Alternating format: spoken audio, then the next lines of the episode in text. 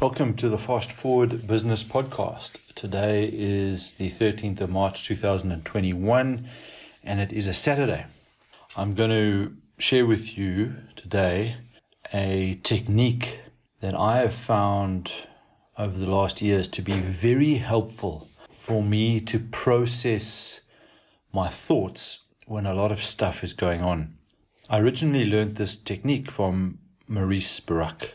The technique was originally presented to me in the form of what's called a thinking council. Thinking council sounds very strange, as you normally thinking is considered to be a process or something that you do on your own rather than with anyone else or with other people. I'll uh, tell you a little bit about the Thinking Council and then a hybrid of how to use the Thinking Council. So imagine an individual sitting in what we might call the hot seat and then a horseshoe of chairs uh, surrounding the individual, which has people sitting in those chairs. And generally, they would be a group of people who one trusts or has a high degree of trust with them. So I do this process with my men's group. We meet every Tuesday and we process things that come up in our lives and we have various tools and techniques. And one of them that I've introduced has been the Thinking Council. And the intention of the Thinking Council is to convert your thoughts to words. So, in other words, you are thinking out aloud. Why does this work so well? It's because I find that if I spend too much time in my head thinking about things that I'm dealing with, I often don't fully complete my thoughts. And also, my thinking tends to become what I call short circuited. In other words, I skip onto other thoughts rather than fully processing one complete subject matter at a time. What happens is when you take your thoughts and convert them into words, there's a certain amount of order that's required so that when the words come out, they make sense both to the listener and to the talker. So the thinking council is not that you are actually just thinking in front of other people, but you are converting your thoughts into words. Now, there are a few very important rules that go with the thinking council. The first most important rule is that it's highly confidential.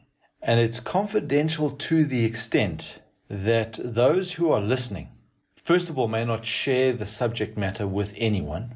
And secondly, may not even ask you questions during or after the session that relate to any of the content, unless you, as the thinker, choose to engage with someone.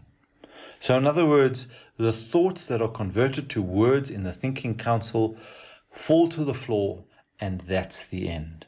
So, what goes with that is that during the thinking council, the purpose of those who are sitting in the horseshoe, their job is to give the thinker their full attention, to be listening with intent, being listening with all of their body to what the thinker has to say. It's important that the thinking council is structured in a way that there is a time limit. And at first, when you try this, you might just set a time limit of two minutes, something that feels very short. And you'll notice as you start talking that two minutes disappears very quickly because time disappears once you go inward and extract those thoughts and put them into words. And as you get better and well practiced at the thinking council, you might extend the time to three, four, six minutes, and even up to 10 minutes. So the thinking council is such that there's an individual and several people forming the, the horseshoe. This also works very well in the form of thinking pairs. So just knee to knee with a colleague who you can trust with the confidentiality for that person to give you their full attention and listen to you while you convert your thinking into words.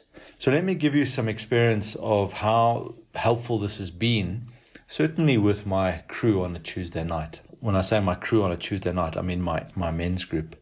So recently, uh, the men were in a in a space where there was a lot going on in terms of their personal lives, as there is for everyone, and everyone wanted to process some work And my suggestion was let's break up into thinking pairs and let's have four minutes each way and just verbalize your thoughts, convert your thoughts into words. We went off, we did our session, we came back, and as we sat in circle, I asked the men, Is there any feedback from your session?